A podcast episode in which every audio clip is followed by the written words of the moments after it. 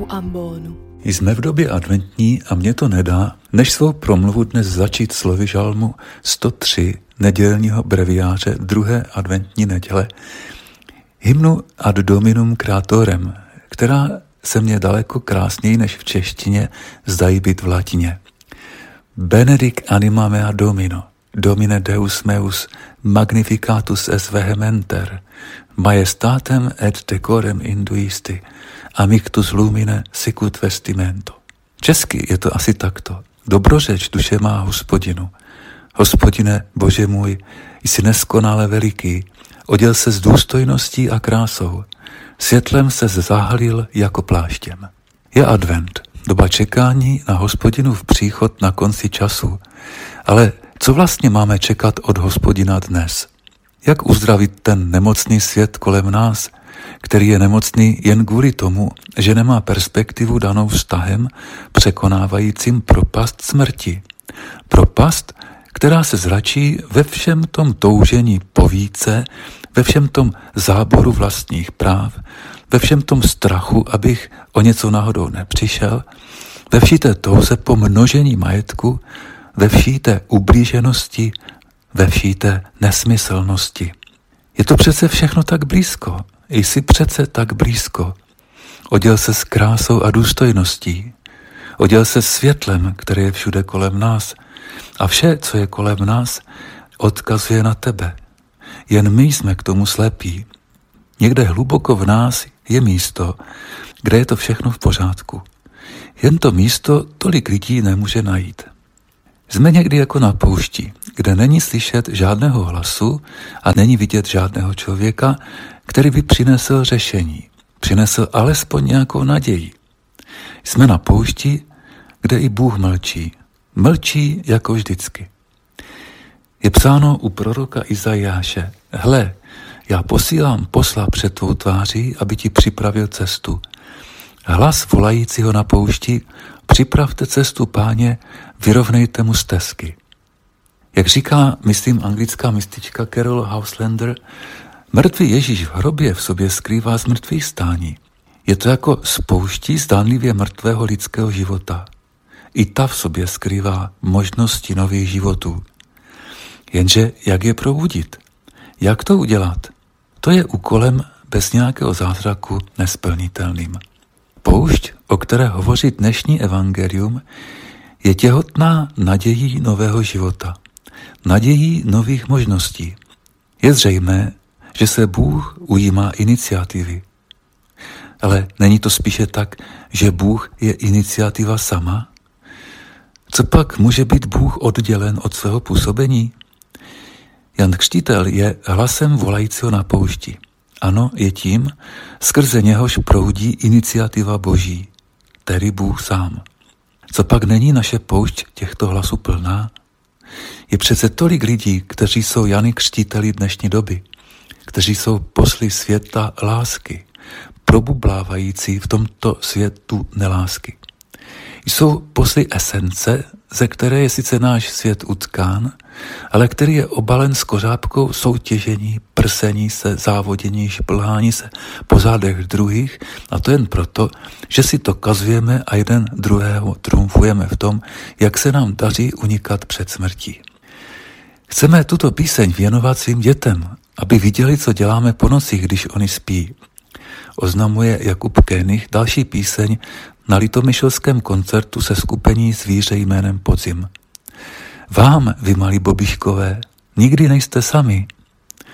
Nikdy nejsi sám, zpívá Jakub. A mě tečou slzy a celým tělem vnímám, že je to pravda. Ano, jedním z poselství, které ty hlasy kolem nás nesou, je toto. Nikdy nejste sami. Říkám-li hlasy, nejsem žádný schizofrenik, ale mám na mysli to, že je kolem nás spousta lidí, kteří to nějak vyzalčují, ať už svými slovy, nebo jen tak svým bytím. Jen pro jejich hlas musíme mít ucho. Musíme se prostě učit slyšet. Možná bychom slova proroka Izajáše mohli přeformulovat i takto. Hle, já posílám posla před tvou tváří, aby ti připravil cestu. Hlas volajícího na poušti. Nikdy nejste a nikdy nebudete sami. Naučte se to slyšet a vnímat. Co slyšeli Janovi současníci, když ho slyšeli volat obraťte se a dejte se pokřtít na odpuštění hříchu? Uděláme nejprve jen malou jazykovou odbočku. Jan totiž vůbec neříká dejte se pokřtít, jak to říkáme česky. V řeckém originálním textu stojí kerison baptisma metanojas. A stalo se, nebudu to citovat všechno, jo, česky, a stalo se, přesný překlad tak to je, a stalo se, že Jan Křtitel v poušti a kázal koupel změny smýšlení na odpuštění hříchu. Slovo křest je od jména Kristus, je to vlastně křesťanský pojem. Původním řeckým pojmem je zde však slovo baptisma, což je ponoření nebo obmytí, omytí, koupel. Jan Obmývač hlásal obmytí jako znamení změny smýšlení, což jako plot mělo přinést odpuštění hříchu. Co mám dělat, abych pocítil, že nejsem sám? Co mám udělat, abych se setkal s Bohem?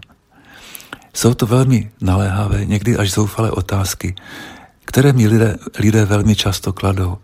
Jako by se něco muselo stát, aby nastalo to, po čem toužíme. Jakoby náš dnešní denní všední život byl málo na to, aby se v něm mohly udát nějaké velké věci. Jakoby nebylo nic, co by ještě mohlo překonat naši všednost a nudu. Jen aby to objevili. Lidé jsou ochotní letět třeba do Thajska nebo Nepálu ale pravidla letí marně. Neboť snad jen nějaká opravdu veliká tragédie může rozbít tu krustu naší každodennosti, která nás vězní. A to za předpokladu, že ta tragédie ovšem nás zcela nezničí. No, Janovo ponoření bylo snad něčím právě takovým, co rozbíjelo tu krustu. Nevím, zda Jan přitahoval davy tak, jak je tomu ve filmech, nebo spíše jenom hledající jednotlivce. Spíše bych typoval ty druhé. Často vidím, že když křtím dospělé, teprve až jim polejí hlavu vodou, se skutečně fyzicky setkají s Kristem. A opravdu nastane to, nač se celý život připravovali a těšili, o čem celou tu dobu snili. Pocítit milující přítomnost Boží. Jako bychom opravdu něco takového, jako je Janův křest, potřebovali. Něco, co by nás vytrhlo z nudy a samoty. Co by znovu zahřálo naše srdce jako za mlada, to když jsme se třeba zamilovali nebo na něco hodně těšili, něčím se skutečně nadchli. Něčím, co by bylo adekvátní velikosti naší duše, kterou po většinu svého života krmíme jen samými pomíjejvými, vedlejšími, marnými a zbytečnými pozemskými volovinami. Advent snad tedy může být obdobím, které nám může připomínat velikost naší duše, toho nebeského prostoru v nás, který nenasytí nic pozemského a pomíjivého. Je tomu tak sice nejen v adventu, ale v každém momentu našeho života, ale právě proto si to třeba v adventu můžeme připomenout. Svým křtem duchem svatým nás chce Ježíš ušetřit pocitu marnosti lidské existence. Jak Jan protýká, za mnou přichází někdo silnější než já. Nejsem hoden, abych se sklonil a rozvázal řemínek jeho obuvi. Já jsem vás ponořil do vody, on vás ponoří do ducha svatého. Jan, jenom člověk, může člověku obstarat to, co může jenom člověk. Může mu zprostředkovat momentální zážitek odpuštění a přijetí Bohem. Zprostředkovat to, co sám nějak zažil ale nemůže jeho duši naplnit tím, co jej samotného přesahuje a čím sám potřebuje být naplněn. Janovým úkolem je tedy zejména vzbudit v člověku touhu po něčem, díky čemuž byl ve středověku pojmenován jako ten, který je kapak zdejí, tedy schopen Boha. Spontánně mne zde napadá text jedné z trampských písní s krátkým názvem Zvláštní znamení touha která se mi v tom komunisty přes pěstovaném úhoru vždycky nějak nevysvětlitelně líbila. Jejího autora bychom jistě mohli nazvat Janem Křtitelem naší doby. Probuzená touha po kontaktu s tím, co je ve mně nekonečné a vědomí, že se tato touha nedá nasytit ničím stvořením, ten posvátný neklid, který jde tak snadno zaplácat s honem po věcech, zvláště nyní před Vánocemi, je snad jedním z nejdůležitějších adventních postojů. Touha po Bohu je ovšem již samotným zakoušením Boha. Čím více po něm toužíme, tím více se naše srdce rozšiřuje. Ale i když proto tím více po něm toužíme, tím se nám zdá vzdálenější.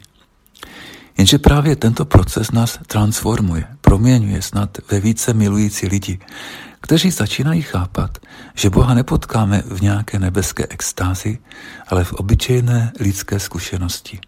Nikos Kazanzakis vypráví příběh o anglickém mnichovi, který celý život snil o pouti do svaté země. Navštívil by svatý hrob, třikrát ho obešel, poklekl a vrátil by se jako svatý člověk. Šel by pěšky z Canterbury do Říma a pak starou poutnickou cestou přes Řecko a Turecko až do Jeruzaléma. Mnich se dlouhá léta chystal na cestu, až se mu nakonec podařilo na ní našetřit dostatek peněz. Otevřel bránu kláštera a vyrazil do svatého města. Jen co vyšel z brány, uviděl zoufalého muže, jak sbírá bylinky. Kam jdete, otče? ptá se muž. Jdu navštívit svatý hrob, bratře. Dáli Bůh, třikrát ho obejdu, pokleknu a vrátím se domů jako nový člověk. No to je krásné. A máte na to dost peněz? Ano, díky Bohu. Podařilo se mi našetřit 30 liber. Muž váhavě odpověděl, mohu se vás otče zeptat na něco bláznivého? Mám doma ženu a pět hladových dětí. Hledám jídlo všude, aby nehladověli. Co kdybyste těch 30 liber dal mě, třikrát neobešel, pak poklekl a vrátil se domů do kláštera. Mnich chvíli přemýšlel a rýpal poutnickou holí v zemi. Potom vytáhl z mošny peníze, dal je všechny mužovi, třikrát ho obešel, poklekl a vrátil se branou zpět do kláštera. Přišel domů jako nový člověk. Poznal totiž v žebrákovi Krista. Nemusel jít až k božímu hrobu.